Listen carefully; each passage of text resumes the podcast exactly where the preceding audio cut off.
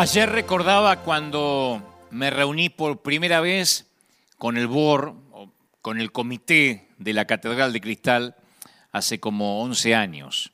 Me habían convocado para hacerme cargo de la iglesia hispana y recuerdo una pregunta que me hizo un pastor que estaba allí en, la comisión, llamado Rick Mice. Estaba todo el board de Robert Schuller, quien era el pastor, el senior pastor de Crystal Cathedral, y yo estaba listo para responder cualquier pregunta. Me gustaba la idea de predicar desde la Catedral de Cristal por, el, por las cámaras de televisión, porque podía a través de la televisión llegar a miles de personas y me parecía que era una forma de llegar a más gente en menos tiempo. Así que me preparé para cualquier pregunta que me pudieran hacer, menos esa, la que me hizo Rick Mice. Y confieso desde, que desde ese momento se convirtió en mi pregunta favorita. Una pregunta que yo también suelo hacer, porque es una forma estupenda de captar la huella que una persona tiene en el alma.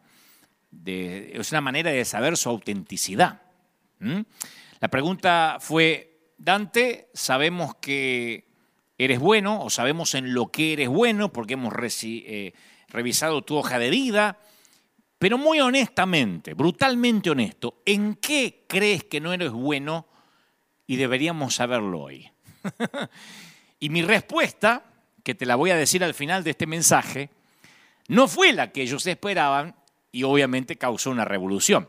No fue la que esperaban porque yo tampoco estaba listo para darla. Yo estaba dispuesto a contar lo que yo creía que era medianamente bueno, pero cuando me dijeron, ¿en qué no eres bueno? ¿Cuáles son tus debilidades que nosotros hoy deberíamos saber? Yo no me esperaba una pregunta así y obviamente lo que ocurrió a continuación los, los no sé si los espantó o los horrorizó, pero sí causó una suerte de revolución. Y yo confieso que estuve tentado a usar las viejas y trilladas frases, bueno, Dios me mostró, Dios me dijo, Dios me dijo que tenía que venir acá, pero esas palabras, Dios me dijo, Dios me mostró que los cristianos usamos tan a menudo, si se usan deliberadamente y sin los filtros del Espíritu Santo, causan mucha frustración. Yo conté que hace algunos años alguien me dijo que Dios le había llamado al ministerio tiempo completo. Esto fue hace veintitantos años atrás. Un amigo que yo conocía me dijo, mira Dante, voy a dedicarme a servir a Dios tiempo completo, Dios me está llamando a las naciones, Dios me dijo que dejara el trabajo. Cuando alguien te dice Dios me dijo, ya no está sujeto a debate. ¿Quién se atreve a decirle, no estoy de acuerdo? Si Dios le dijo, ¿quién va a discutir contra Dios? Entonces cuando alguien te dice Dios me dijo, se está endosando eh, una palabra divina. Está diciendo, esto no es discutible, no lo estoy eh, sujetando a consejos ni a debate. Y él me dijo, Dios me dijo que dejara el trabajo, aunque tengo que mantener a cuatro hijos, no tengo otra fuente de ingreso, pero voy a vivir por la fe. Y yo no supe más de él. Tenía ganas de decirle, con cuatro hijos, no tenés nada fijo, ¿de verdad vas a dejar el trabajo en la, empresa o en la fábrica para que Dios te mantenga? Si no hay una palabra rema, una palabra muy puntual de Dios, es peligroso. Pero no me atreví a decirle nada porque, insisto, me dijo, Dios me dijo, que es lo que yo pude haber dicho cuando el board me hizo varias preguntas. Podía haber dicho, mire, no sé en qué no soy bueno, pero Dios me dijo que tengo que estar acá. Tuve tentado a decir eso, pero no lo dije. A este muchacho me lo encontré años después. Estaba frustrado, eh, divorciado, eh, quebrado financieramente. Y yo pensé, porque claro, obviamente todo lo que él soñaba, la expectativa que tenía de que Dios lo iba a mantener, resulta que no es que Dios le dijo, yo, yo podría contar decenas de casos, más que decenas, docenas de casos. No podría decirte cuántos ministerios se han perdido por esto de Dios me dijo, cuántas carreras se han frustrado, cuántas familias se han destruido, cuántas, cuántas eh, cuentas bancarias se han agotado, cuánta gente ha sido lastimada, todo en nombre de ese famoso Dios me dijo, que a veces usamos ligeramente. Entonces la pregunta es, ¿somos capaces de adulterar o tergiversar un mensaje? Sí. ¿Somos capaces de inventar un Dios? Me dijo, y la respuesta sincera es sí, porque escuchar la voz de Dios no es lo mismo que recibir un, WhatsApp. Y los humanos a veces podemos llegar a interferir. Y somos capaces de escuchar lo que deseamos escuchar, no con malas intenciones, sino que a veces decimos lo que nos gustaría que Dios dijese, lo que nos gustaría que Dios nos hubiese dicho. Entonces, el Dios me dijo, a veces se transforma en una licencia que nos solemos tomar para justificar una acción, eh, una misión, una visión. Decir, bueno, Dios me dijo. Por eso yo digo siempre que el primer filtro ante un Dios me dijo es, esto que voy a hacer, esto que voy a emprender, ¿realmente viene de Dios? ¿Es congruente con el carácter de Dios lo que creo me está pidiendo? Yo he contado en varias ocasiones, están ahí disponibles los mensajes online que hace años un profeta, entre comillas, profeta, eh, me invitó a predicar a su iglesia, a su país, y yo le dije que no, que no iba a ir, que no sentía de Dios. Y él me dijo, Dios me dijo que tienes que venir a mi país. Y yo le dije, bueno, si Dios te lo dijo, quédate tranquilo que también me lo va a decir a mí. Yo hablo con Dios todas las mañanas. Así que tranquilo, si Dios te lo dijo, estoy convencido que me lo va a decir a mí. Y él me dijo, no, no funciona así, Dios ya me lo dijo a mí. Le digo, bueno, pero espera que me lo diga a mí. La cosa es que no nos pusimos de acuerdo, no acepté su invitación y luego dejó un mensaje profético en el contestador de nuestro conmutador diciendo que nuestros niños iban a morir, que mis niños morirían ahogados y que lamentablemente a él le dolía en el corazón, pero por cuanto Dante Gebel no aceptó la invitación para venir a tal lado, pagará con la vida de dos de sus hijos, dice el Señor, aleluya. Lo dejó ahí. Que yo me acuerdo que en ese momento me indigné, porque cuando alguien va a decir algo de parte de Dios, ese, es, esa, esa, esa profecía o esa palabra no tiene que tener contradicciones con quien Dios es. Uno tiene que preguntar, a ver, ¿lo que voy a hacer es coherente con el carácter de Dios? ¿Mm? ¿Se conforma a sus atributos? Gálatas 5:16 dice, porque el deseo de la carne es contra el espíritu y el del espíritu es contra la carne. Y estos se oponen entre sí para que no hagáis lo que querráis, para que no, no hagas lo que quieras. Entonces a veces es el deseo de la carne que le sumamos un Dios me dijo. ¿Cuántas familias se han destruido? ¿Cuántas vidas se han dolido? Me consta de mucha gente que se va de una congregación y hasta el hombre de Dios le dice, Dios me dijo que te vas bajo maldición y te va a ir mal y tu familia le va a ir mal. Y claro, después, como vivimos en un mundo en un mundo donde nos pueden suceder cosas, la vida no es un lecho de rosas, después casualmente el hijo choca el auto, eh, se enferma la mamá y empieza a pensar, es la maldición, porque el pastor me lo dijo, porque salimos sin la cobertura. Y ese Dios me dijo a veces se usa para manipular, para meter miedo. Y no es congruente con el carácter de Dios. Los que somos papás Nunca diríamos una cosa así a un hijo nuestro. Se te va a morir tu hijo. Viene mi hijo, me presenta a mi nieto y yo le digo, ah, se te va a morir ahogado porque no viniste para el Día del Padre. Se va a morir de muerte súbita, vas a ir a la cuna y lo vas a encontrar sin respirar. te lo digo porque te quiero. Ningún padre diría eso. Mi hijo diría eso no es congruente con el carácter de mi papá. Entonces el primer filtro es, cuando alguien dice Dios me dijo, ¿es congruente con, con lo que es Dios? Y quiero que me dejes avanzar porque esto deviene en lo que Dios me dijo que te diga. El segundo filtro es, resiste esto el sentido común. Porque esa es la prueba de la sabiduría. Tener fe no es comprar algo que sobrepasa mi presupuesto. No es casarme sin amar porque Dios me dijo, porque si entra con la falda verde es porque es para mí. No es emprender algo sin estar capacitado, es sentido común. Una vez alguien me dijo que quería dedicarse a la música porque Dios me llamó a cambiar la alabanza y la adoración del mundo, me dijo. Así como alguna vez tuvo Marcos Witt, después Hilson, él iba a ser el, que iba a cambiar eh, un antes y un después, un parteaguas en la alabanza de, mundial. Y le digo, ¿y sabes algo de música? Y me dice, no, no sé nada de música. ¿Tenés experiencia en música? No. ¿Cantás por lo menos cuando te bañás? No, me dice. Entonces, ¿cómo Dios te va a llamar a incursionar en un campo ajeno por completo a tu carácter, a tu educación, a tu formación, a tu experiencia. Y es ahí cuando decimos que a menos que Él trate con tu carácter, con tu educación, con tu formación y tu experiencia, no te va a usar. No podemos tomarnos del versículo es que Dios usa burros y piedra. Sí, Dios usa burro y piedra, pero no te dejarías operar a corazón abierto por un burro. Ahí es cuando decimos que quizá algo es de Dios, pero no ahora hasta que no tengas la preparación. Así como, como el primer filtro es a ver si lo que tengo que hacer es congruente con el carácter de Dios, el segundo filtro es el sentido común. Y en esta misma línea de pensamiento yo quiero dejar claro esto. ¿Por qué hago esta introducción? Porque la Biblia es bien explícita respecto al pecado. Y como yo todos estos más recientes domingos he predicado acerca de la gracia, Dios me ha dicho que hable acerca de la gracia, algunos han tenido ciertas dudas. Y me dicen, bueno, pero ¿esto qué significa? Que uno puede hacer cualquier cosa Dios siempre te perdona. No es tan lineal la cosa. Tenemos un decálogo de lo que Dios prohíbe y eso no está sujeto a debate. El aborto es un asesinato, punto. La Biblia dice, no matarás. No podemos hablar de que, bueno, sí, pero si eh, no institucionalizamos el aborto, las mamás mueren en los centros clandestinos de aborto. No podemos buscarle explicaciones a lo que es sencillito, no matarás, punto. Entonces, hay un decálogo que no resiste análisis.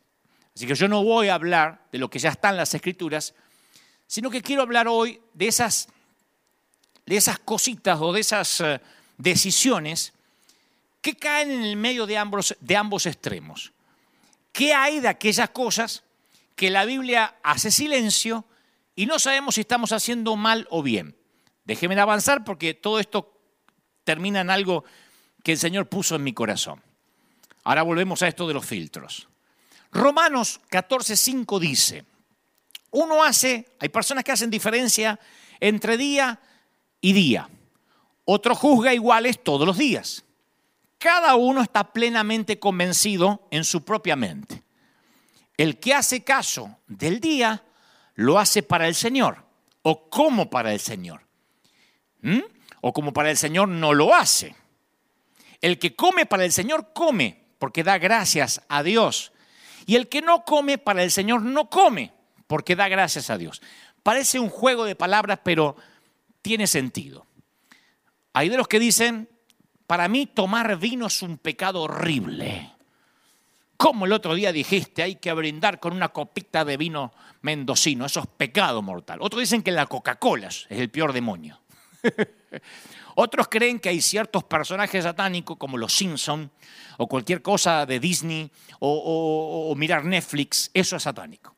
En mis tiempos, cuando yo era pibe, muchacho, el fútbol era un pecado mortal. Era correr tras la cabeza de Satanás.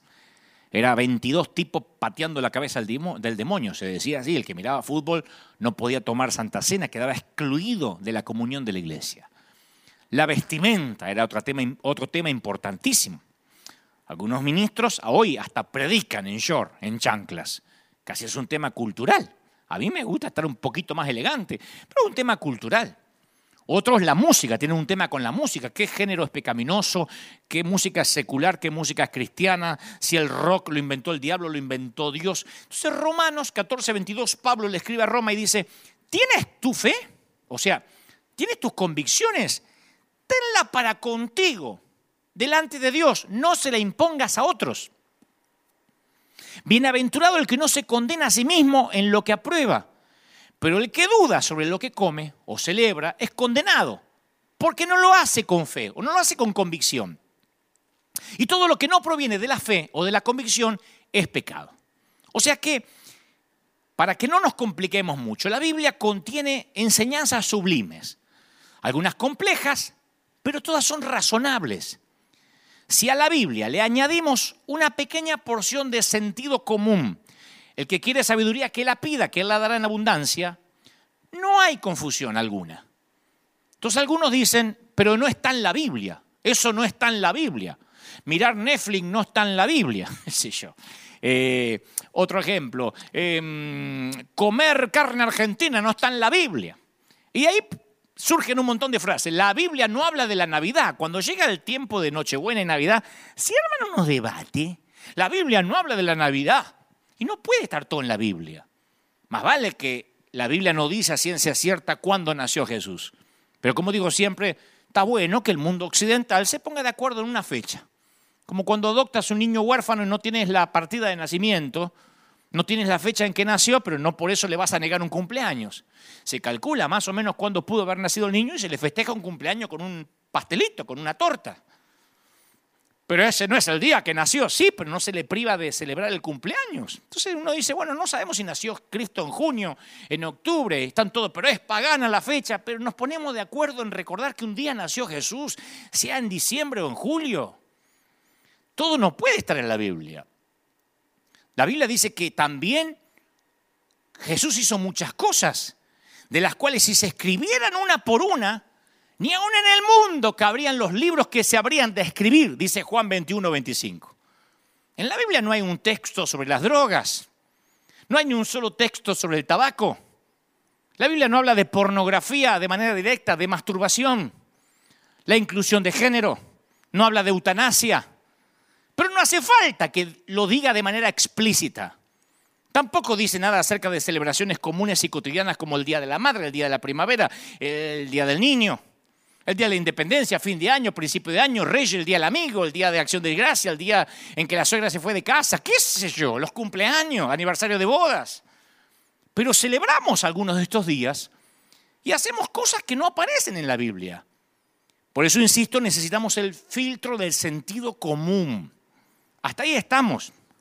Algunos están pensando, hoy vas a hablar de doctrina. No, todo esto es para construir, es la base para la enseñanza. Hay cosas que están en la Biblia claras y hay cosas que el sentido común hace que yo entienda. O sea, no necesito que diga la Biblia un versículo, no miraréis pornografía. Para decir, pero no está, pero no está, así que puedo mirar. Pero es lógico. La Biblia habla de las impurezas, habla de los deseos perversos, habla de, de lo que entra, de lo que contamina al hombre. O sea, el sentido común me hace devenir en que la pornografía es nociva, no necesito que haya un versículo puntual que sea un pecado capital necesariamente para que yo me atenga a él. ¿Me explico? Y también hay días comunes, como el cumpleaños, como el Día de la Mamá, que no me hace mundano celebrar el Día de la Mamá. Mamá, ¿qué nos decía? Todos los días son días de la madre. Acordate todos los días de obedecerme y yo voy a ser feliz. Pero le encantaba el regalito al Día de la Mamá y no por eso nos agarraba un demonio. O sea, no podemos transformarnos en legalistas de qué está ahí, qué no está ahí y no movernos de manera lineal. Esta es la base de la enseñanza. Ciertas leyes levíticas eran necesarias en Israel porque eran un pueblo de esclavos. Cuando salieron de Egipto necesitaban leyes de higiene, de salubridad, de moral, leyes sociales, leyes familiares, hay cosas que parecen hasta infantiles cuando uno las lee, pero eran esclavos que no tenían esas leyes. Leyes de convivencia. Esas leyes ceremoniales hasta se consideraba a la mujer que tenía su periodo femenino como inmunda y debía apartarse de la casa, de la cama, a donde se sentaba quedaba inmundo, quedaba contaminado. Era una cuestión de higiene. No habían los implementos que hoy las mujeres pueden contar de higiene, de asepsia. Entonces, el Señor hasta les enseñó a cómo vivir en ese periodo del desierto, cómo cuidarse de alimentos que les podían hacer mal. Hoy esto, decir esto de una dama es una ofensa. Pero siempre es más fácil confeccionar una lista de reglas. Tomar la Biblia literal y ahí nace el legalismo. Como dijimos estos domingos, cumple las reglas, eres espiritual. No cumple las reglas, eres carnal. Entonces no podemos decir, ahora retomo lo que dije al principio, me dijo Dios, porque así está en la palabra y esto no cambia, de manera literal, porque para eso Dios nos da varios filtros. No podemos decir, Dios me dijo, acá lo dice y esa es la única verdad. Sí, técnicamente esta es la verdad, pero también aquí habla Satanás. Cuando le dice, si postrado me adorares, esas son palabras de Satanás y están en la Biblia. Aquí hay gente que duda. Aquí hay gente que maldice. Si yo tomo la Biblia de manera natural, de manera lineal, significa de que a veces puedo tener hasta licencia de hacer algo incorrecto si no lo hago a través del filtro del Espíritu Santo. El primer filtro es, ¿realmente esto viene de Dios? Lo decíamos recién, ¿esto es congruente con el carácter de Dios? ¿Dios va a decir que se te mueran tus hijos porque no aceptaste una invitación? El segundo filtro es, ¿resiste el sentido común? Dios me va a pedir que, que yo me lance por fe y deje un trabajo. Dios me va a pedir que abandone una empresa para dedicarme a vivir por fe y que me mantengan y vivir de, de las ofrendas. No digo que eso necesariamente esté mal, pero realmente Dios va a pedir si tienes que pagar una cuota el mes que viene que dejes de pagar. Hay un sentido común. No es falta de fe. Otro filtro, esto me conviene. Todas las cosas me son lícitas, pero no todas me conviene, dice 1 Corintios 6:12. El término griego para conviene es para mi ventaja. Si algo no me da ventaja en mi vida espiritual, no me conviene. Entonces, mi vida espiritual se reforzará tomando esta decisión. Esta decisión va a fomentar mi integridad. Es conveniente para mi crecimiento, para mi santidad. Otro filtro, esto me edifica. Le agrega un ladrillo a mi pared. Todo me es lícito, pero no todo edifica. La palabra griega edifica se traduce construir una casa. Hacer esto incrementará mi estabilidad espiritual, me dará mayor madurez y solidez. Te das cuenta que es sencillo entender las escrituras. No es solamente, pastor, ¿qué se puede hacer? ¿Hasta dónde puedo tocar a mi novia? ¿Puedo jugar, una, ¿Puedo jugar en el casino? ¿Hasta cuánto me puedo emborrachar? No es qué puedo y qué no puedo, es sentido común, son filtros. Hágase todo para edificación, dice 1 Corintios 14, 26. Hágase todo para edificación. Cuando armas tu vida sin pensar en edificar un carácter, y construyes una casa deforme, amorfa, sin arquitectura, sin planos, sin proyectos, eh, sin terminación fina. Otro filtro, el quinto, esto me atrasa en la carrera. Si yo estoy corriendo para ganar el premio, como decía el apóstol, esta decisión me va a atrasar. El escritor a los hebreos dice, despojándonos de todo peso y del pecado que nos asedia, corramos la carrera que tenemos por delante, puesto los ojos en Jesús despojémonos de todo peso y de pecado. Yo no me había dado cuenta que aquí el escritor hace énfasis en que una cosa es el peso y otra cosa es el pecado. La palabra griega para peso es bulto, bolso, maleta, valija. Hay un nivel de nuestra vida espiritual donde tu gran problema no es el pecado, sino los bultos inútiles que te distraen de tus prioridades. Imagínate un deportista que entra en competencia, mañana tiene que competir, correr los mil metros llanos, lo que sea. El día anterior se emborracha, trasnocha, come como un condenado. Es un tipo que pecó, no va a poder correr el otro día de la resaca. Pero imagina otro que se entrena, se acuesta temprano, bebe solo agua, come verdurita, pero cuando sale a correr, sale a correr con bota y un abrigo de lana. ¿Cómo se llama eso? Estupidez. Tiene una carga innecesaria. No pecó, pero tiene carga.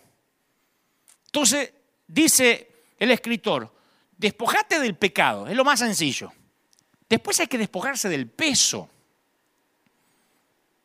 Y el peso son cosas innecesarias. El sexto filtro, esto me domina. Todas las cosas me son lícitas, pero yo no me voy a dejar dominar por ninguna. A mí me impresiona la gente que es dominada por cosas. Yo conozco gente que no puede despegarse del celular un segundo. He visto acá en la propia congregación o donde he ido a predicar gente que en, plena, en pleno mensaje tiene que contestar o escribir. Estoy en la iglesia, después te llamo, carita. Como si fueran jefe de Estado y están recibiendo el estatus del Pentágono. No pueden esperar, no pueden desconectarse. Otros no pueden dominar su adicción a viajar. Conozco ministros que necesitan escapar a alguna parte, inventarse un viaje ministerial, porque los viajes los dominan. Si no están en un hotel o viajando, se siente que no pueden respirar. Otros no pueden prescindir del vino. Si no hay vino en la mesa, dejan que la comida se enfríe, se enfríe y salen corriendo a buscar vino. No dicen, bueno, no hay vino, tomo otra cosa. Si no hay vino, se endemonian. se manifiestan. Otros en Argentina no pueden prescindir del mate. Y yo sé que están diciendo, pero el mate es pecado. No, seamos lineales. Se trata de qué me domina. ¿Puedo prescindir? ¿Puedo prescindir de eso? Bueno, me gusta tomar café y si no hay café, me agarra el ataque de pánico, me cambia el carácter, se me vuela la paloma y me baja los buitres. O puedo prescindir. O puedo decir, no me dejo dominar por nada. Otro filtro. Y este es mi, considera, mi consideración humilde, quizá uno de los más importantes. ¿Estoy buscando licencia para pecar? Yo vengo predicando la gracia desde hace tres, cuatro semanas. Y hay un montón que están preguntando, entonces se puede hacer cualquier cosa. ¿Estamos buscando licencia para pecar de verdad? Primera de Pedro 2.16 dice, no como algunos que tienen la libertad como pretexto para hacer lo malo. Siempre vas a encontrar lo que estás buscando. La Biblia sin el Espíritu Santo te da licencia para matar, para suicidarte, porque dice, y Judas fue y se ahorcó. Ok, me voy a ahorcar. La Biblia sin el discernimiento del Espíritu te da licencia para pecar. Ah, Salomón tenía 900 esposas. Bueno, voy a empezar a coleccionar. O sea, los que quieren licencia para pecar, el mensaje de la gracia le viene como anillo al dedo. Ah, entonces puedo hacer de todo. No, lo que está buscando es licencia para hacer cualquier cosa. O sea, quieren saber qué se puede y qué no, cosa de no perderse de nada divertido. Otro filtro, ¿esto es ejemplo para otros? Porque dice, si alguien te dice que fue sacrificada esa carne a los ídolos, no la comas por motivo de conciencia, no la tuya, sino la del otro. La gente en el templo llevaba comida para los dioses, dedicada a los dioses. Y a veces no la comían, quedaba ahí. La comían solo los sacerdotes. Y como sobraba comida, pusieron una carnicería, literalmente, al fondo del templo. Si querías carne barata, la comprabas en el templo. Y de ahí el apóstol tiene que decir, mirá, si comer carne que fue dedicada a los ídolos le hace mal al otro, no la comas delante de él. Mirá que tu libertad no sea tropiezo a los débiles, dice Corintios 8.9, 1 Corintios 8.9. Pero cuidado, porque aquí siempre aparecen los que se aprenden un solo versiculito y se olvidan del resto de las escrituras. Yo los llamo los monoversículos. que viven toda la vida con un solo versículo. Uno que les reconviene y van con ese versículo como bandera. No ven toda la escritura. Agarran uno que les conviene y no los movís de ahí. Son los que por lo general te dicen, el diezmo está en el Viejo Testamento, está en Malaquía. Son los primeros que aprenden. Entonces no necesitas un versiculito para justificar tu desobediencia. Desobedece y punto. Vos te perdés la bendición. Los tacaños se aferran a, cuando des limosna, que no sepa tu izquierda lo que da tu derecha. A mí me llenan, cuando ponemos lo que hacemos por América Latina, eh, que amueblamos, eh, hay un montón que se sabe en ese versiculito. Algunos ni saben dónde está. Que tu mano derecha no sepa o tu izquierda no sepa lo de tu derecha. ¿Qué es la excusa para no dar? Para opinar sentado frente a un monitor, pero se aprendieron el versiculito cuando están hablando de limosna, no de solidaridad, no de dar con generosidad. Los miedosos se aprenden otro. Hay que estar sujeto a las autoridades. Ah, se aprenden eso. Aunque el resto de la Biblia muestra que los discípulos se hacían matar cuando un gobernante prohibía lo que Dios ordenaba u ordenaba lo que Dios prohibía. Pero se agarran del versículo, hay que obedecer para, para no correr riesgo. Y los fariseos se aprenden el no hagas tropezar al débil. El débil no va a caer de la fe porque te pongas una camiseta de Homero Simpson. El que se va a enfurecer es el fariseo. Una cosa es hacer tropezar al débil, al neófito. Otra cosa es querer agradar al fariseo, cosa que jamás vamos a lograr, porque el fariseo siempre está buscando una excusa para crucificar al Mesías. Ya te condenaron en su mente, están buscando solamente evidencia. Necesitan tirar su piedra diaria antes de irse a dormir. ¿Me explico? Ahora, ahora sí, al meollo de este mensaje. Pero si yo no hago toda esta introducción y pongo esta base, después surgen las preguntas. Pero no dice la Biblia, pero no dice Romanos, pero no dice Hebreos. Por eso esto es necesario con esta base. Esto es lo que queremos construir y considero Dios me dijo que te diga. Con esta base, no sé si doctrinal, pero escritural. Biblia pura. La ley ceremonial de Levítico prohibía comer carne de varios animales por ser catalogados animales inmundos. Entonces un día Pedro tiene una visión. Hechos 10, literalmente Hechos 10, dice que tuvo gran hambre Pedro y quiso comer. Y mientras le preparaban algo, andá a ver si le preparaban un asado argentino con chinchulines, con choricito, qué sé yo, le sobrevino un éxtasis. Y entonces ve un cielo abierto, Pedro, ¿eh? Y vio que descendía algo semejante a un gran lienzo, como una sábana. Atado en las cuatro puntas, era bajado a la tierra.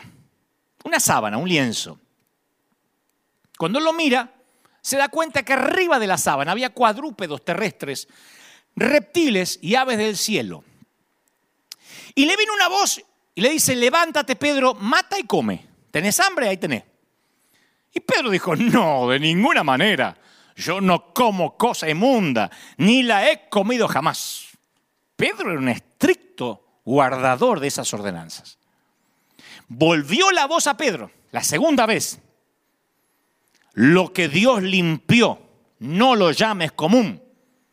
Esto tres veces pasó. Para Pedro, como todo judío de Palestina, esas comidas eran tabú, abominables incluso. Si durante el transcurso del día, ponele, Pedro tocaba un insecto muerto, se tenía que lavar las manos, la ropa, y quedaba impuro hasta el atardecer y no podía visitar el templo en ese día. Suponete que caía una araña del techo a una cazuela de, barro, al plato, tenía que tirar todo lo que ésta tenía dentro, la comida, y de hacerla desaparecer. Ahora esos, esos animales de contrabando descendían en una sábana en su techo, mientras que una voz le decía, levántate, mata y come. ¿Qué hace Pedro? Le recordó sus propias reglas a Dios. Dijo, esto es trampa como que un policía te diga, pasa semáforo rojo. Tú dices, ¿estás seguro? Esto es trampa. Por supuesto que no, dice Pedro. Nunca he comido nada impuro ni incierto. Y la voz le replicó, no llames impuro nada que Dios haya hecho puro. La escena se repitió dos veces más. Entonces Pedro, estremecido en lo profundo de su ser, desciende por la escalera y se pega otra sacudida. Un grupo de gentiles inmundos que querían unirse al grupo de seguidores de Jesús. Los ungidos menos pensados. Uno diría, pero ¿por qué Dios se contradice? No se contradice, Dios es el que había dado esta ley levítica y ahora dice, lo limpié. Él es Dios. Insisto con el ejemplo que di recién. ¿Cuántas veces están trabajando en las calles y el policía, como están trabajando y asfaltando esta parte, hay un policía que te dice que te metas de contramano. Para la gente que en la calle y dice, vamos. Podrías bajarte y decir, no señor, yo jamás me meto en contramano. Pero te está diciendo el policía que pases. Yo no me meto en contramano. Pasa, ganso, porque si no vas a retrasar todo el tránsito. O sea, quien hizo las leyes ahora está haciendo un cambio y puede hacerlo. Los cristianos de hoy que comemos de todo, tal vez perdemos la fuerza de esta escena que transcurrió en un techo hace años. Decimos, bueno, sí, pero no sé si eras tan así. El paralelo más cercano a mí se me ocurre que en medio de una convención de pastores de sana doctrina hoy en día, están todos predicando aleluya, gloria al Señor, somos santos, la mujer no se corta el cabello, una, iglesia bien de, doctrina de esas, de esas este, eh, radicales, ¿no? Y me imagino que están en una convención los pastores y de repente sobrenaturalmente desciende una barra de bar. es un ejemplo. Un ejemplo, no diga aleluya, los que están buscando licencia para pecar. Es un ejemplo. Desciende una barra de bar y hay una voz del cielo que dice a los astemios, beban, a chupar, dice el Señor. ¿Cómo? ¿Qué diría la gente? ¿Qué dirían los pastores? No, jamás hemos bebido. Esa es la reacción de Pedro. Por supuesto que no, Señor. Ese era el tipo de convicción que tenía Pedro contra las comidas impuras. Me dijo, me está haciendo una trampa. ¿Dónde está la cámara oculta? En cuanto agarre uno de estos bichos, me quita el apostolado. Cuando Pedro, bajo presión, acepta visitar la casa de un centurión romano, se presenta a sí mismo diciendo, ustedes saben qué abominable es para un varón judío juntarse con un extranjero, abominable. Él estaba haciendo esa concesión después de que perdió la discusión con Dios en el techo de la casa. Y Pedro después continúa, pero bueno, tragando, tragando saliva, pero bueno, Dios me mostró que que a ningún hombre hay que llamarlo común o inmundo, porque entendió la metáfora. Se estaba produciendo una revolución de la gracia. Una revolución que apenas Pedro comprendía. Y los fariseos habían establecido normas precisas para permanecer limpio. Nunca entrar a la casa de un gentil, nunca comer con pecadores, no hacer trabajo alguno en, sábado, lavarse la mano siete veces antes de comer. Y cuando, cuando se empieza a correr el rumor de que Jesús podría ser el Mesías tan esperado, los judíos estaban escandalizados. No solo eso, Jesús había pasado deliberadamente a territorio gentil. Había hablado y se había relacionado con gentiles. Había elogiado a un centurión romano por tener más fe que nadie en Israel, ¿te imaginas? Este centurión tiene más fe que todos los judíos. Los liquidó se ofreció a entrar en la casa del centurión para sanar a su siervo. Después vemos a Jesús tocado por una mujer que tiene una hemorragia hace 12 años, un problema femenino que le impedía que adorara a Dios, que le causaba gran vergüenza y que los fariseos enseñaban que esas enfermedades femeninas eran causadas a, a raíz del pecado de la mujer. Jesús los contradijo directamente. Desde aquel lugar Jesús se dirige al hogar de un gobernante de la sinagoga cuya hija acababa de morir. O sea que ya estaba inmundo porque lo había tocado una mujer con flujo. Y ahora inmundo como estaba. Entra a una recámara y toca un cadáver. Diríamos en Argentina sobre llovido mojado. Las leyes de Levítico protegían contra el contagio, el contacto con con una persona enferma, con un gentil, con un cadáver, con ciertos tipos de animales. Incluso el moho, los hongos podían contaminar a una persona. Y Jesús revirtió el proceso. En lugar de contaminarse, Él fue el que afectaba positivamente a la otra persona. Y fue mucho más allá. Le dio ministerios a los inmundos. ¡Oh, comisionó al ungido menos pensado. Y ahora me voy a detener por lo menos en dos. Toda la semana, bueno, no toda la semana, cuando publiqué el título decían, va a hablar de David, va a hablar de, que, de quién es el ungido menos pensado. Voy a hablar de dos que el Señor ungió, dos inmundos para los ojos de todos. ¿Y por qué hice toda esta introducción al principio de Dios me dijo cuáles son los filtros? Porque la Biblia no la podemos tomar de manera lateral sin el filtro del sentido común, si esto me edifica, si esto me retrasa en la carrera, si esto em, resiste el carácter de Dios, si esto pasa por el sentido común, porque si no, no hay manera de entender este mensaje. Dios no usa gente así y nos cerramos en un versiculito. Como el que se agarra del versículo ese, no, no, no, no, hay que obedecer a las autoridades, hay que obedecer a las autoridades. Y la autoridad te dice que te inclines ante un Dios de Nabucodonosor, ante una estatua y te vas a inclinar. No. Vamos a obedecer en tanto y en cuanto no se contradiga con lo que Dios nos pide, con nuestras convicciones. La Biblia no puede poner manzanitas para que entendamos esto. Entonces cuando el Señor toca a los inmundos, no solo los toca, va más allá les da un ministerio y esto va, cuando el Señor me mostraba esto, yo decía, esto va a liberar tanta gente. Porque yo sé que muchos dicen, está bien, yo me siento perdonado, me siento que la gracia me alcanza, pero no puedo servir a Dios. Yo no, no, no puedo predicar, yo no puedo hacer nada. Me escribió alguien el otro día que dijo, yo podría salir a repartir comida, pero me siento inmundo para repartir comida. Le digo, ¿Te vas ¿qué vas a hacer? ¿Lavarte la mano siete veces? ¿Qué querés hacer? Una caminata a la Virgen para sentirte puro, si ya el Señor te purificó y nuevas son las misericordias cada mañana. Pero hay en la mente una cautividad que heredamos, que ahora que el Señor nos perdonó, ahora tenemos que pasar la penitencia de madurar, hasta que Dios a lo mejor te unja. Una cosa es la salvación, otra cosa es el ministerio, la comisión. Y yo voy a las escrituras y me encuentro que el primer ungido, el ungido menos pensado, no lo podemos buscar en la gran comisión. No podemos buscarlo entre los apóstoles. El primer orador de vanguardia no figura en la lista de los doce. Mucho antes de que Pablo tomara una pluma, este predicador ya estaba dedicado a la obra, así que no estoy hablando de Pablo. ¿Dónde Jesús fue a comisionar a su primer ungido, al ungido menos pensado? A un cementerio, a un lugar inmundo por excelencia para el judío.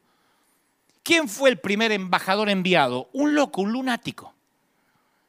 El primer hombre ungido por Jesús era un loco convertido en evangelista. Su historia se encuentra en el quinto capítulo del Evangelio de San Marcos. Jesús baja de la barca, ve que viene a su encuentro de entre los sepulcros un tipo con un espíritu inmundo, que tenía su casa, su morada entre, ahí entre los sepulcros, entre las tumbas. Y no podían atarlo ni con cadena porque las rompía, lo habían atado con grillo, dice las escrituras, con cadena, y las cadenas las hacía pedazos como si fueran de tergopol. Nadie lo podía dominar. Y andaba de día, de noche, daba voces, gritaba, nadie se acercaba ni siquiera al cementerio ni para llevar sus seres queridos porque estaba loco que se autoflagelaba con piedras desnudo, haciendo seguramente gestos obscenos. Palestina no sabía qué hacer con él. Rompía las cadenas, se arrancaba las ropas, vivía en cuevas. Nadie tenía lugar para él, excepto Jesús. Entonces la barca de Jesús y los muchachos, los discípulos, atraca a poca distancia de un cementerio, un lugar gentil y entra por el cementerio, nada menos. Un lugar impuro para los judíos. Baja Jesús, sale el loco de la caverna, la locura desnuda. ¿Y quién habla? Jesús. Le dice, sal de este hombre, espíritu inmundo. Y el espíritu se pone nervioso. ¿Qué tienes conmigo, Jesús? ¿Qué tienes conmigo? ¿Qué tienes contra mi Hijo del Altísimo? Y Jesús quiere recuperar al hombre. Como dije el domingo pasado, Jesús veía detrás del lodo del pecado, detrás de los demonios. Los demonios no ofrecen resistencia, saben que están perdiendo por nocaut antes de subir al ring. Cuando Dios ordena, los demonios solo tienen una respuesta, rogar, suplicar. Le rogaban que no los enviase lejos de esa región. Se sentían más seguros metiéndose en unos cerdos, en un hato de cerdos. Así que en presencia de Dios, los demonios prefieren meterse en los cerdos. Jesús se lo permite, dos mil cerdos caen por un despeñadero al mar. Los cerdos poseídos por los demonios se suicidan. Y en ese cementerio surge un discípulo, el ungido menos pensado. Imagínate la cara de los muchachos, de los discípulos. Porque él está bien, liberal loco, pero no lo comisiones, no lo unja, porque eso sí no lo va a tolerar la gente. Los que apacentaban cerdos corrieron a la ciudad, primero porque se quedaron sin cerdos, y dijeron lo que habían visto. Entonces la gente va al lugar para comprobar lo que los cuidadores de cerdos habían contado. Vienen a Jesús y ven al que había sido atormentado por el demonio, que todo el mundo conocía al loco, que ahora estaba sentado, el que había tenido la legión de demonios, sentado, vestido, en su juicio cabal. Y tuvieron miedo los tipos cuando lo vieron sentado, cuando lo vieron que estaba bien, y comenzaron a, rogarle a Jesús que por favor se fuera de sus contornos. Entonces, quiero que entiendas esto. Si no conoces la historia, estás pensando, ¿vos me estás diciendo, Dante, que la gente le rogó a Jesús que se fuera después de semejante milagro? Sí. ¿Que en lugar de agradecerle lo echaron? ¿Y qué hace que la gente prefiera cerdos y endemoniados en lugar de la presencia de Dios? Lo mismo que lleva que una iglesia prefiera la religión y la ley antes que la libertad y la gracia. ¿Qué conduce a una nación a preferir la esclavitud antes que la libertad? ¿Qué cosa hace que la gente prefiera las tradiciones del ayer en lugar del Dios viviente de hoy? ¿Querés saber la respuesta? La de siempre. No puedes ungir o comisionar a alguien que sea peor que nosotros. Nosotros cuidamos la santidad. Tú no puedes bendecir a ese. Tú no puedes pagarle al obrero de la undécima hora lo mismo que a nosotros que trabajamos desde la mañana. ¿Se dan cuenta? Es un patrón. La gente de Gadara echó a Jesús. Y como Jesús nunca va donde nos lo invitan, vuelve a entrar a la barca y se va. Y cuando entró a la barca para irse, se va de Gadara, pero cuando ya está por irse, el que había estado endemoniado le decía, por favor Jesús, déjame ir contigo. Y Jesús no se lo permitió. Yo siempre dije, ¿por qué, por qué Jesús no, no se lo quiso llevar? Llamó al joven rico y el joven rico no quiso. Ahora tiene un tipo que sí quiere, ¿por qué no lo lleva? Porque tenía planes mayores para él. Le dijo, vete a tu casa, Cuéntales cuán grandes cosas el Señor ha hecho contigo y cómo ha tenido misericordia de ti. ¿No es esa una comisión para predicar? No es lo que hacemos cuando levantamos a un evangelista, a un pastor. Señor, llévalo a las naciones, que convoque, que a los familiares, las puertas que tú le abras, Señor. Aleluya. Que Él sea un canal, que sea una voz. ¿No es eso lo que el Señor está haciendo con este tipo? El ungido menos pensado. Sin entrenamiento. Sin enseñanza. ¿Qué era lo único que sabía el tipo? Que Jesús podía atemorizar las huestes del infierno, que cuando los demonios que lo atormentaron toda la vida lo vieron a Jesús, prefirieron los cerdos.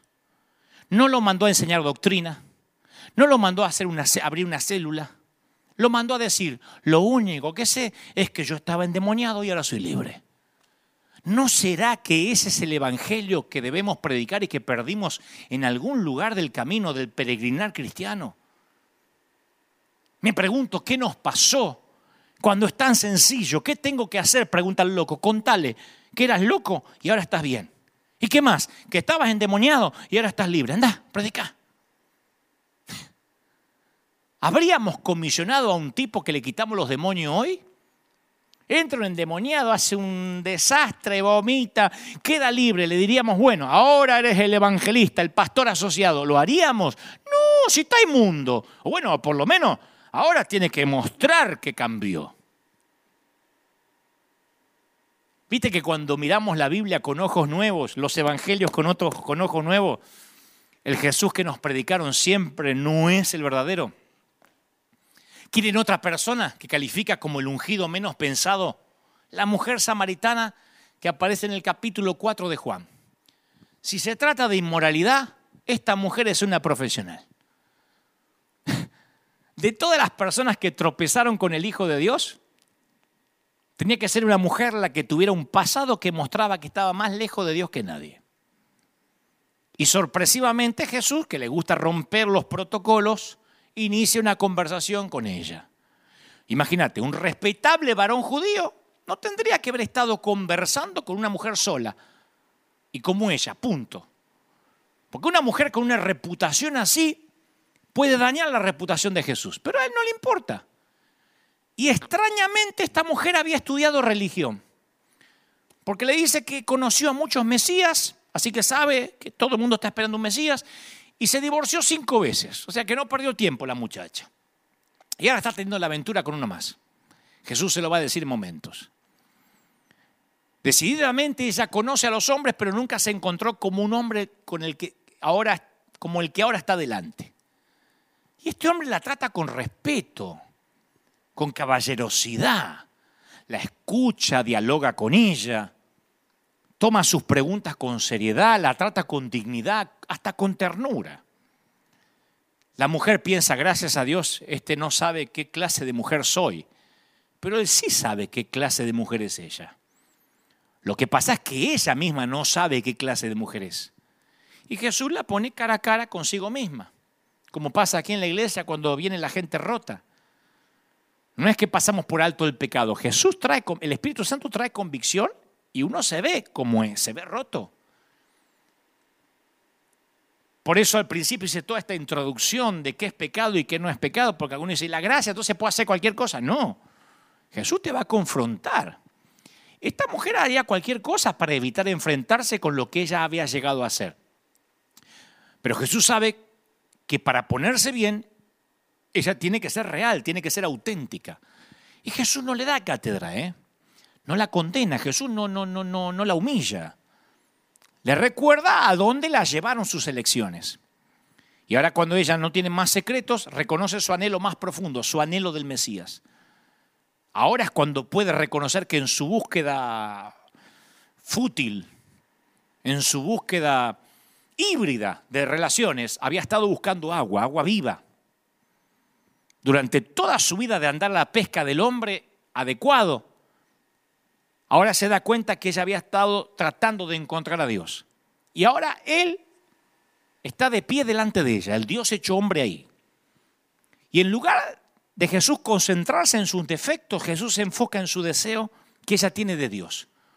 Jesús reconoce que ella llevaba toda la vida buscando amor en lugares equivocados y honra su pasado mirando dentro de su corazón. Por eso no es raro que la mujer deje el cántaro y salga corriendo a la ciudad dando gritos y empieza a predicar. Vengan a ver, hay un hombre que me ha dicho todo lo que yo he hecho. ¿No estaba avergonzada de su pasado? No, ya no. Lo único que esta mujer es capaz de pensar es en su futuro. Una mujer que toda la vida fue definida por su fatal, por su, fue definida, perdón, por su pasado, ahora es definida por su presente. Su pasado embarrado, lleno de errores, eh, no sé, atiborrado de pecado que la condujo hacia ese hombre que no se parece a nadie. Y ella quiere que todos conozcan a ese hombre que acaba de hablar con ella. Porque la mujer que estaba junto al pozo tenía todo en contra. Si miramos su vida, cualquiera la consideraría como no redimible, no salvable, no enseñable e inmunda. ¿No me creen? Muéstrame en una sola iglesia que nombre predicadora a una mujer que entra por la puerta, que ya pasó por cuatro divorcios y que ahora tiene un amante. Y pasa al altar, se arrepiente y el pastor le dice, muchacha, usted va a ser una pastora, que usted va a ser una predicadora, una profeta. Con ese pasado. Está bien, Dios te perdonó, pero nosotros no.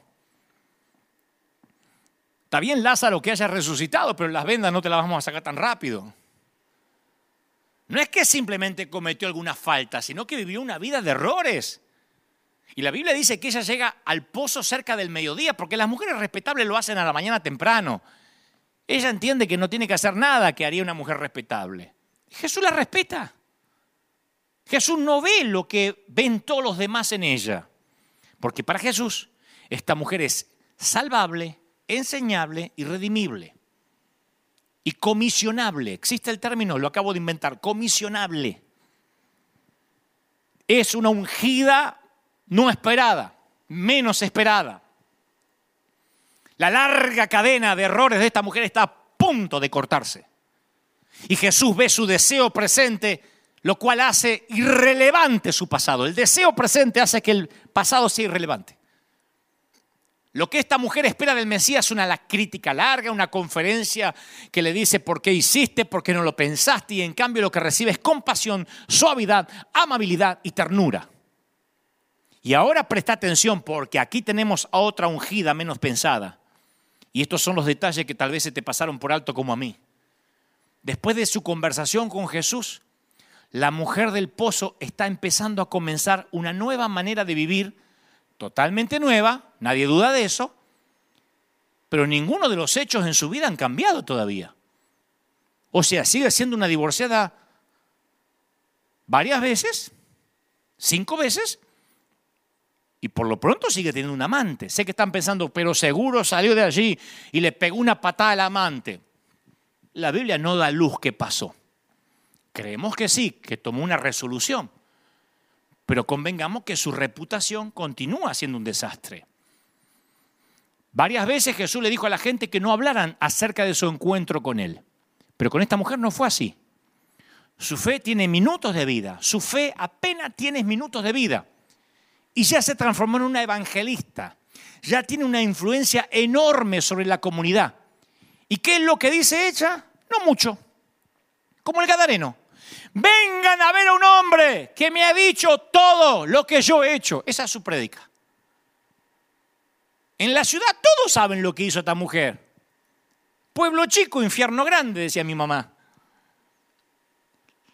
Lo que ella dice no llama la atención, pero que ella hable públicamente de su pasado vergonzoso causa impacto. Sus palabras son pocas, y son aparentemente insignificantes, pero que lo diga es muy significativo. Significa que ya no siente carga, que no siente vergüenza. Lo que en realidad está diciendo es, yo sé que ustedes saben quién soy. Soy la loquita roba maridos. Soy aquella que todas desconfían. La que se contornea con minifalda a la hora de la siesta. Pero yo conocí a alguien que me liberó de mi pasado, de mi reputación, y ya no soy la persona que ustedes piensan que soy. ¿Me oyeron, vieja chusma? No soy la persona que ustedes decían que soy. Y la que estaban ahí con la escoba doblada, parada en la vereda, dice, ay, mira vos. Sí, ya no soy rehén de mis errores, soy libre. Y nada cambió. Pero a la vez todo ha cambiado.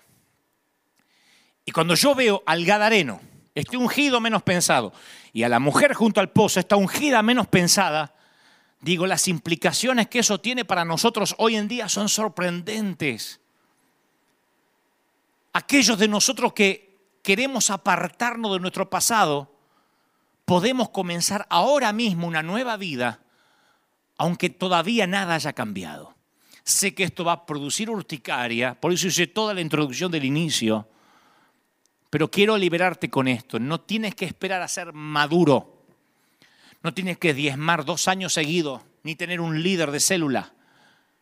No tienes que irte a otra ciudad para empezar de nuevo. No tienes que apartarte de los mundanos y dar fruto. Simplemente emprendemos el camino, comenzamos, damos los primeros pasos, nos bamboleamos, caminamos con inseguridad hacia la vida espiritual, aun cuando todavía no lo hacemos bien.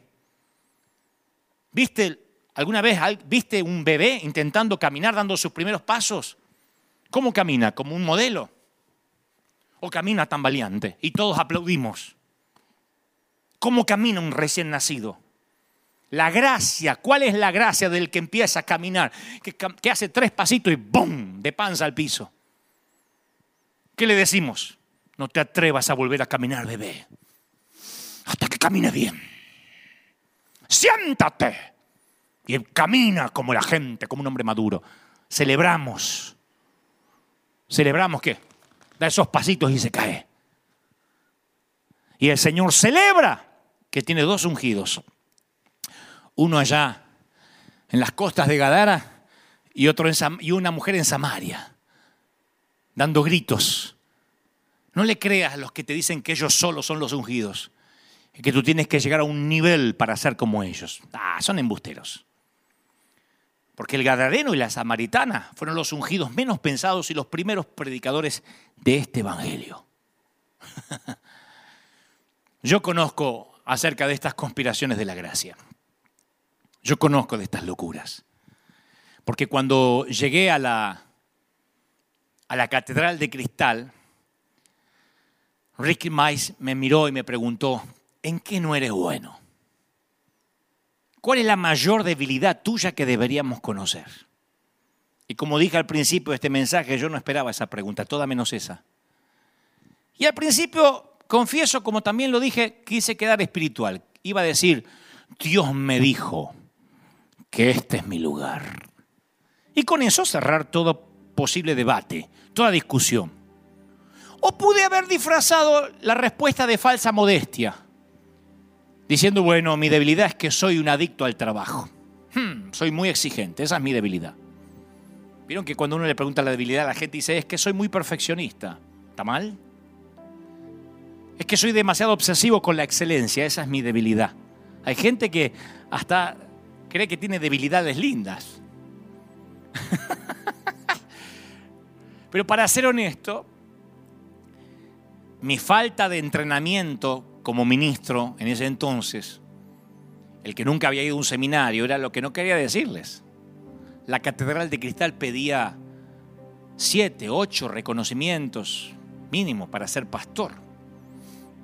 Recuerdo que cuando íbamos camino a la reunión, a esa reunión, por el campus iba conmigo Juan Carlos Ortiz, el, pastor fundador de la iglesia hispana, de esta iglesia hispana, ¿no? Y hoy pastor nuestro honorífico, que por supuesto nos mira todos los domingos y te mando un gran saludo. Recibí tu carta ayer, escrita a mano.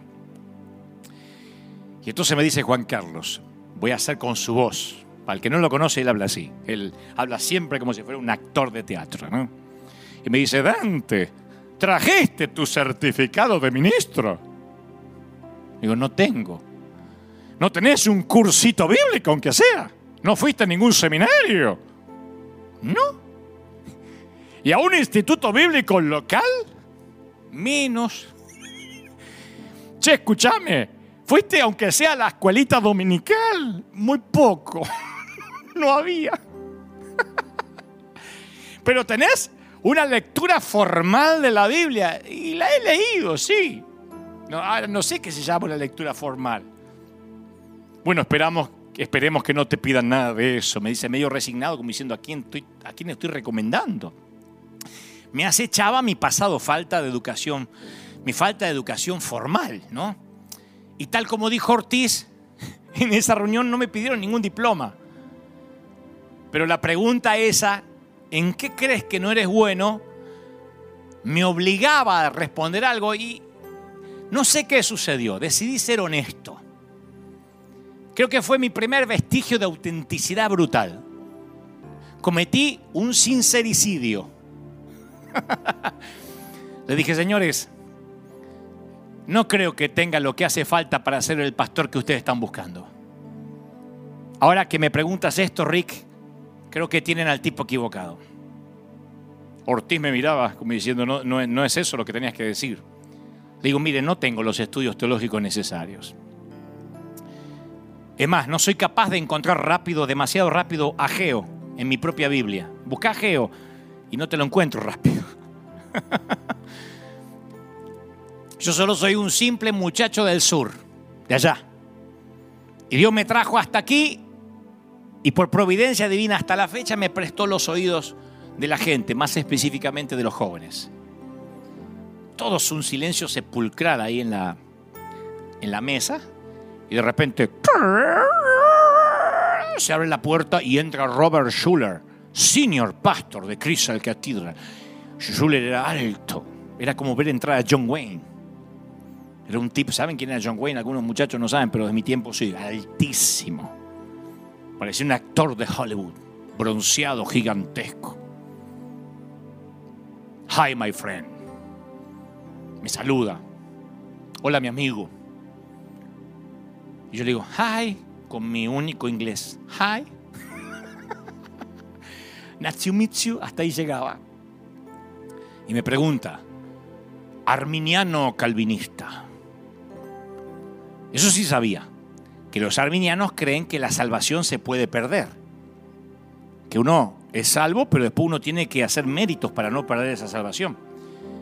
Y los calvinistas afirman, afirman que el salvo es siempre salvo. Creen en la predestinación. Si estás anotado en el libro de la vida, punto, no se discute. Y no traten de hablar en su casa y decir ahora, ah, bueno, pero entonces yo creo esto último, no lo primero, porque es una discusión que lleva dos mil y tantos de años y no lo vamos a resolver hoy en este servicio. Nada más estoy contando la experiencia. Schuller creía que uno nunca perdía la salvación.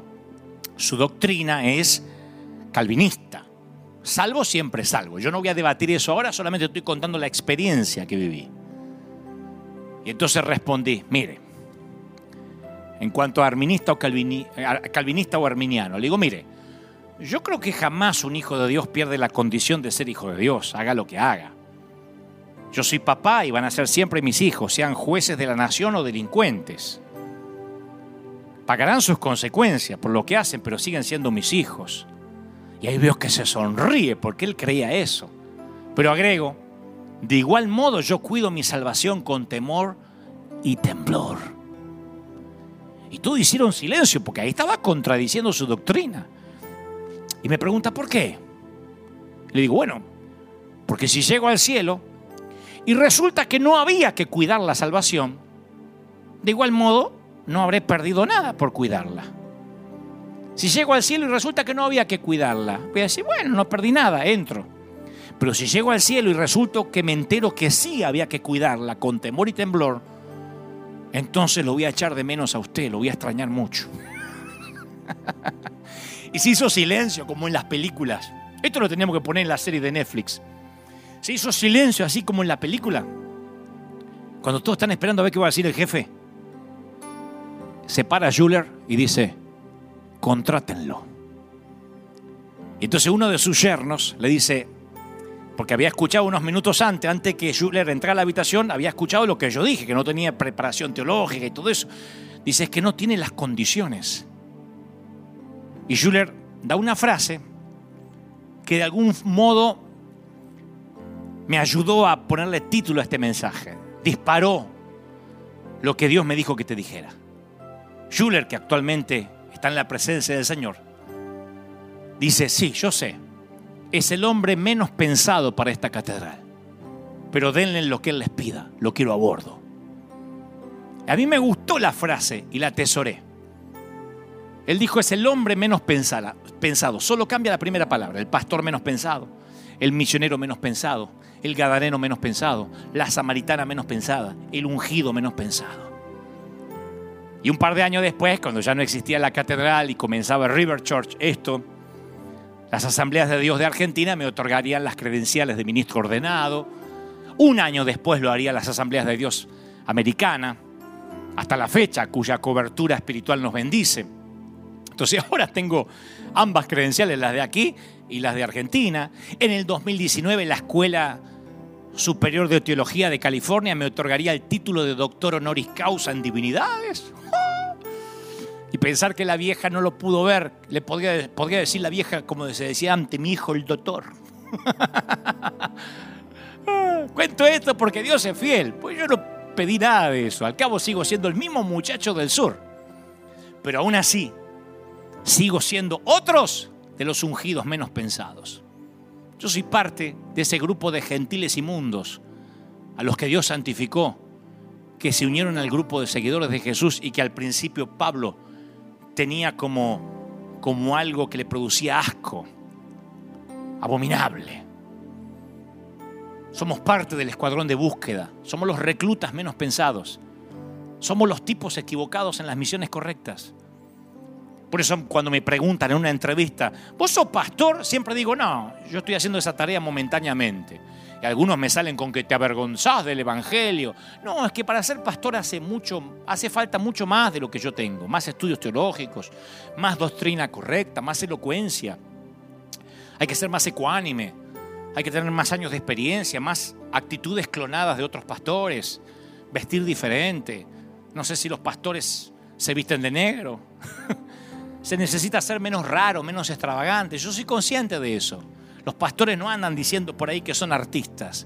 Yo sí, porque dibujo, porque canto o intento, porque actúo, porque hago películas, porque me fascina y porque heredé el oficio del Padre, el mayor artista de los artistas. Pero los pastores no dicen eso. Así que me siento feliz de pertenecer al grupo de los ungidos menos pensados. Los que dicen, yo solo tengo para contar que era ciego y ahora veo. Yo solo tengo para decir, hey, hey, yo también tengo algo para decir, tenía sed y ahora he bebido del agua de vida.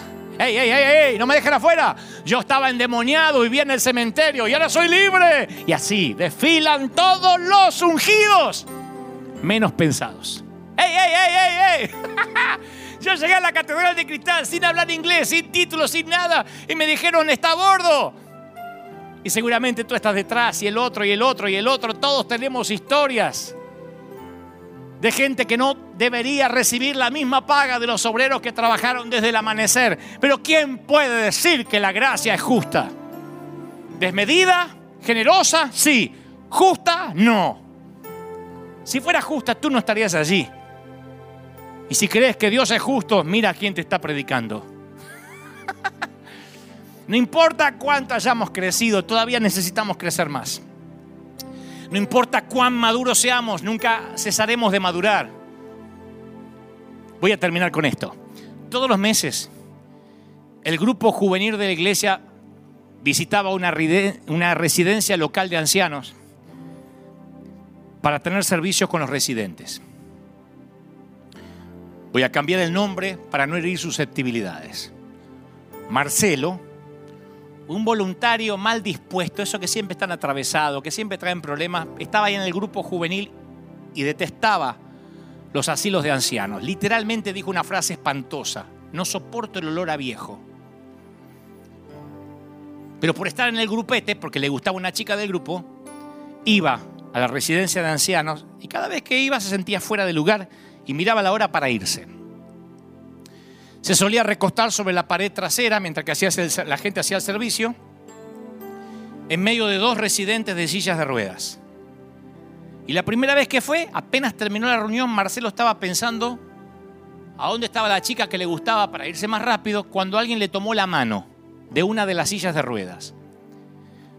Mira hacia abajo y vio un hombre muy anciano, frágil, en la silla de ruedas. ¿Qué otra cosa pudo hacer Marcelo más que sostener la mano del anciano? No se la pudo quitar. La boca del hombre estaba abierta, su rostro no tenía expresión alguna, estaba así. Y le agarró de la mano. Y Marcelo no sabía si el hombre oía, veía, pero sí le tenía agarrada la mano. Así que él miró para un lado y para el otro, se inclinó al anciano y le dijo, perdón, pero me tengo que ir. Y el hombre no lo soltaba. Entonces le dice, pero voy a volver, se lo prometo. Y ahí el viejito lo soltó. Marcelo quedó un poco choqueado con la experiencia y al mes siguiente volvió y al otro y al otro y al otro y al posterior. Y siempre pasaba lo mismo, se paraba en el fondo, el anciano de la silla de ruedas le agarraba la mano y no se la soltaba hasta que Marcelo le decía, perdón, pero me tengo que ir. En la sexta visita comenzó el culto y el anciano no había aparecido en su silla de ruedas. Entonces él preguntó a las enfermeras y lo llevaron a la habitación 27. Y el anciano estaba en la cama con los ojos cerrados y respirando con dificultad. Marcelo nunca había visto a alguien muriéndose, pero sabía que el anciano estaba cerca de irse. Y sabía que quizás no lo iba a volver a ver nunca más. Y él confesaría después, Marcelo, que tenía muchas cosas para decirle, pero no le salían las palabras. Y se quedó con el anciano como una hora, hasta que el director del grupo de jóvenes interrumpió para decir, nos tenemos que ir. Marcelo se puso de pie, apretó la mano del anciano por última vez y le dijo lo mismo, lo siento, perdón, pero me tengo que ir. Y cuando se dirigió hacia la puerta, tratando de recuperar su compostura porque sabía que ese anciano ya no lo iba a encontrar vivo el mes que siguiente, había una mujer parada en la puerta y casi la atropella. Le dice, uy, perdón, perdón. Y la muchacha dice, no, no te preocupes. Yo estaba esperando verte. Yo soy la nieta de Antonio. Oh, ni siquiera sabía su nombre, dijo Marcelo. La nieta le dijo, ¿sabías que? La muchacha dijo, ¿sabías que se está muriendo? Sí, ya sé. Bueno, quería conocerte. Cuando los médicos me dijeron que se estaba muriendo, yo vine rápido, dice la nieta. Dijeron que no podía hablar, pero ha estado hablando conmigo, no mucho, pero ha hablado. Y anoche se despertó. Me miró a los ojos y me dijo, por favor, dile a Jesús, a Dios, díselo por mí. Y mi abuelo cerró los ojos y se recostó.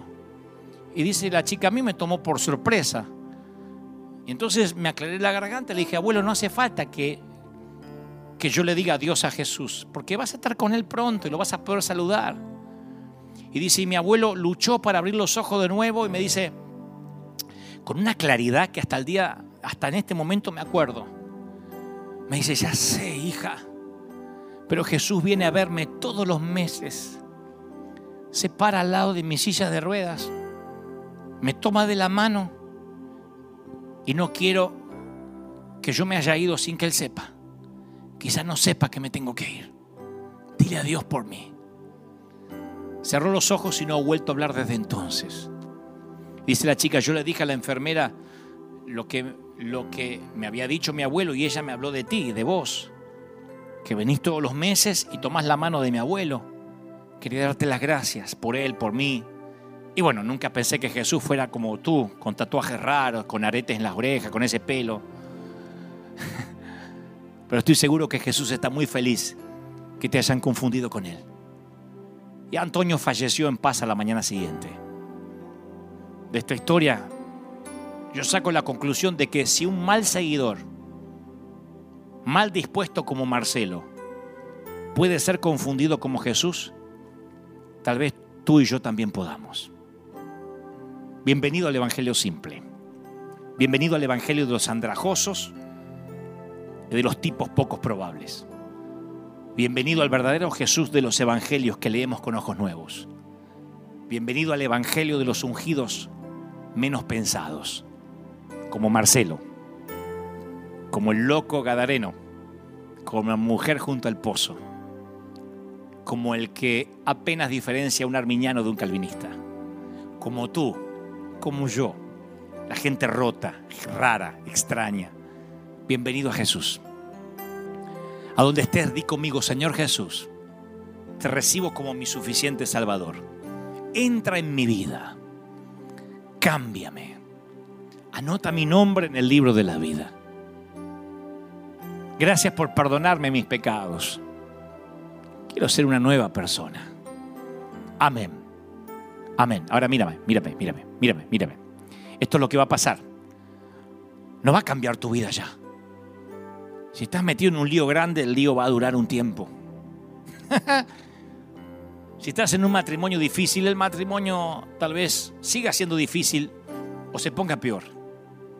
Lo que pasa es que los pastores no te dirán esto. Te van a decir, ahora tiene una nueva vida, salga y disfruta. Y sales y te frustras. La vida se va a poner un poco dura. El Señor prometió que si lo seguíamos tendríamos aflicción. Y que las cosas a veces se pondrían difíciles. Así que no te puedo prometer que esto es como ingresar a un multinivel. Esto no es Herbalife ni Angway. Esto es seguir a Jesús, cargar la cruz. Así que posiblemente tu reputación aún siga siendo mala. Pero lo bueno es que como la samaritana, no te va a importar. O como el gadareno, vas a ir a predicar a aquellos que echaron a Jesús.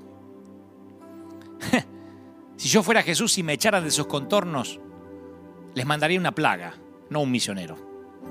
Pero Jesús les manda un misionero, porque así ama a Él, intensamente, con locura, con profundidad. ¿Acaso hay alguna otra forma? Y tú y yo somos los ungidos menos pensados. Somos los que estamos en ese lienzo, en esa sábana de cosas inmundas. Y el Señor dice, no llames inmundo a lo que yo santifiqué. Yo sé de eso. Yo sé de estas conspiraciones de la gracia. Y hay una conspiración de gracia para bendecirte, para ayudarte, para que las cosas te empiecen a ir mejor, no en el sentido lineal de la vida, sino en el sentido espiritual. Y eso ya cambió, simplemente con esta oración que acabamos de hacer juntos. Ahora quiero orar por todos, por los que han perdido la fe de que Dios los iba a usar, por los que han dicho yo he hecho desastres con mi vida, por los que han dicho en esta pandemia, en estas cuarentenas me he enfriado. El Señor me dice que te diga que Él va a levantar a los niños para avergonzar a los sabios. Él va a usar a aquellos que nadie daba dos pesos por ellos, justamente para que los religiosos se sorprendan de que Dios toca lo que no es para que sea. Yo quiero que en tu hogar, en tu casa, como hacemos los últimos domingos son los más recientes, te pongas de pie si es posible. Si es posible, quiero que tomes la mano de tu ser querido, de tu familia, de tus hijos, de tu mami, de tu papi, de tu cónyuge. Donde estés, yo quiero orar. Yo voy a liberar algo. Yo quiero orar para que la mente se libere, para que toda carga, para que todo lo que oprime, para que todo lo que te ataba desaparezca ahora por, de tu vida. Dios va a levantar a ex locos. Dios va a levantar a ex endemoniados, a mujeres que tenían mala reputación, a hombres que habían hecho desastres con su vida, para que sean los ungidos menos pensados. Yo puedo darte cátedra de eso. Por años, por años en mi país dijeron es un loco, es una moda, es un payaso, es un showman y posiblemente yo sea todo eso y más. Es más, no dicen más cosas de mí porque les falta conocerme, pero sé que tendrían muchas cosas peores para decir de mí si tan solo me conocieran un poco más. Pero contra todos los pronósticos, contra todos los diagnósticos, Dios unge a los ungidos, Dios unge a los misioneros, Dios unge a los evangelistas, a los pastores menos pensados, a aquellos que el mundo deja de lado. Dios dice a ese, a ese yo voy a bendecir. Y mientras que hay una fila esperando que el aceite de la unción ruede sobre sus cabezas, mientras que hay una fila de personas esperando que les toque el turno, Dios pregunta, ¿acaso, acaso no hay un hijo más? ¿Acaso no hay alguien que falta? Samuel pregunta, ¿no hay otro? Y Dios el Señor dice, sí, hay alguien allí, que el pecado ha hecho estragos con su vida. Hay alguien que está allí apartado en el patio trasero del desierto. Y como Moisés, después de 40 años, como David siendo un proscripto de la ley, y un fugitivo de su propio suegro, como Raab la ramera y como tantos que engalanan las páginas de esta Biblia. Esta Biblia que sin asepsia nos habla de gente que está rota de gente quebrada, Dios dice, yo te voy a redimir, yo te voy a levantar, yo te voy a bendecir. Y Dios tocará lo que no es para que sea. El Señor me muestra que aún aquellos que quisieron decir, yo soy, Él los ha callado. Y aquellos que estuvieron en silencio, Él les ha puesto un altavoz. Y en estos tiempos el Espíritu Santo me dice, yo sigo legitimizando el llamado genuino. Dios va a mantener a aquellos que aunque se equivocaron, la zarza ardió de verdad algún día frente a ellos.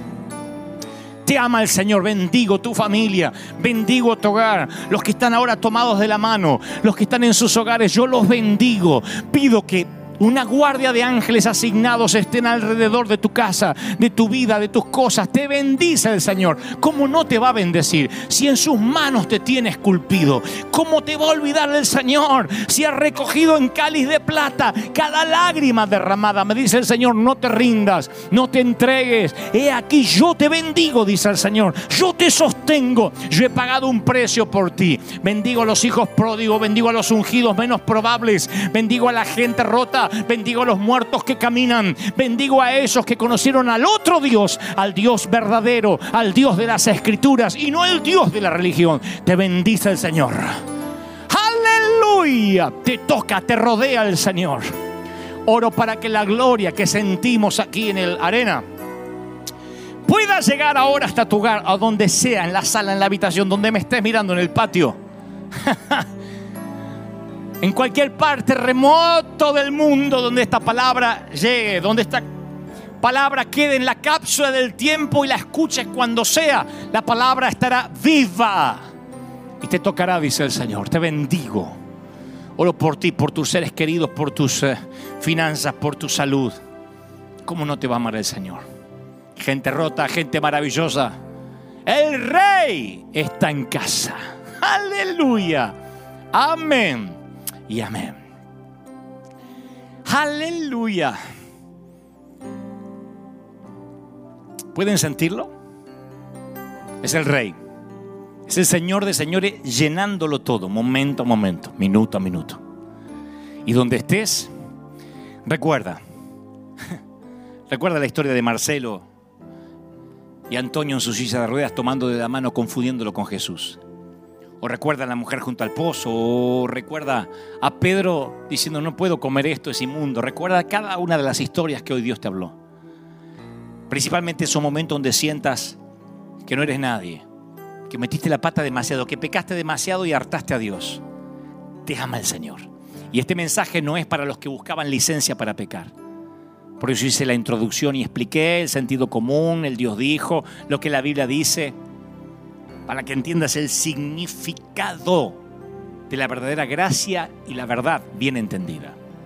Que Dios te bendiga. Que Dios haga resplandecer su rostro sobre ti.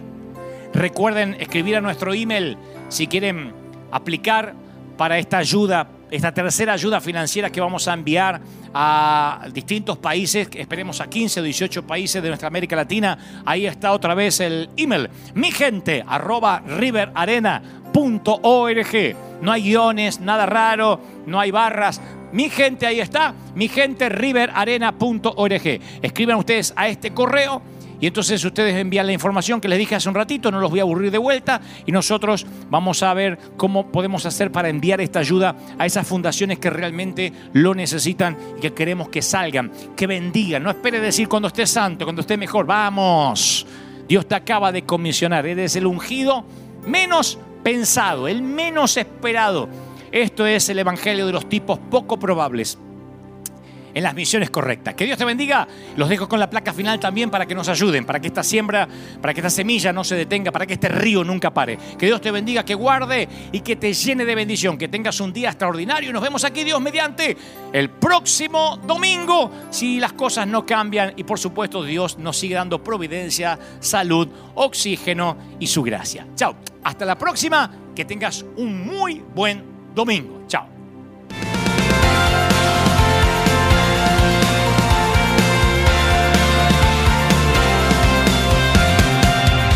Apareciste una noche de soledad, abandonado y perdido te reconocí. Tu voz diciéndome no temas, yo estoy aquí. El Padre me envió por ti y me curaste las heridas, me sanaste mi Jesús. Todas mis cargas las dejaste allí en la cruz. Algo tan grande no lo puedo comprender.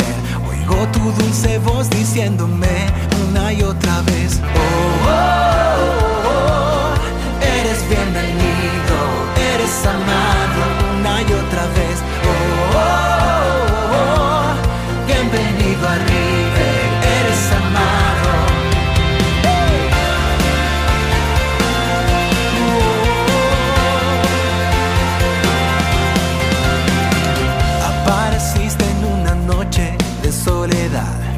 Abandonado y perdido te reconocí. Tu voz diciéndome no temas, yo estoy aquí.